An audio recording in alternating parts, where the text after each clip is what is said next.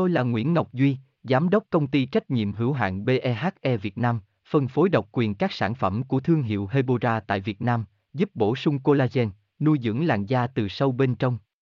Nguyen Quyên BVVN, website https 2 2 gạch chéo hebora vn gạch chéo ngoãn gạch ngang ngọc gạch ngang duy phone 0901669112 địa chỉ 19 đại từ hoàng liệt hoàng mai hà nội mail a hebora vn bạn có biết nên dùng BHA trước hay sau toner?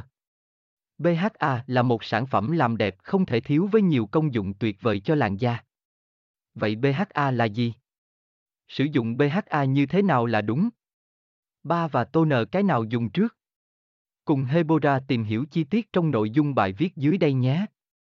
Để trả lời chính xác câu hỏi BHA dùng trước hay sau toner, trước tiên bạn cần biết BHA là gì, Nguyen Nguyen Hebora Hebocolan Hebovần, xem thêm https 2 2 gạch chéo hebora vn gạch chéo nen gạch ngang dung gạch ngang ba gạch ngang trúc gạch ngang hay gạch ngang sau gạch ngang toner html Tôi là Nguyễn Ngọc Duy, Giám đốc công ty trách nhiệm hữu hạn BEHE Việt Nam, phân phối độc quyền các sản phẩm của thương hiệu Hebora tại Việt Nam, giúp bổ sung collagen, nuôi dưỡng làn da từ sâu bên trong.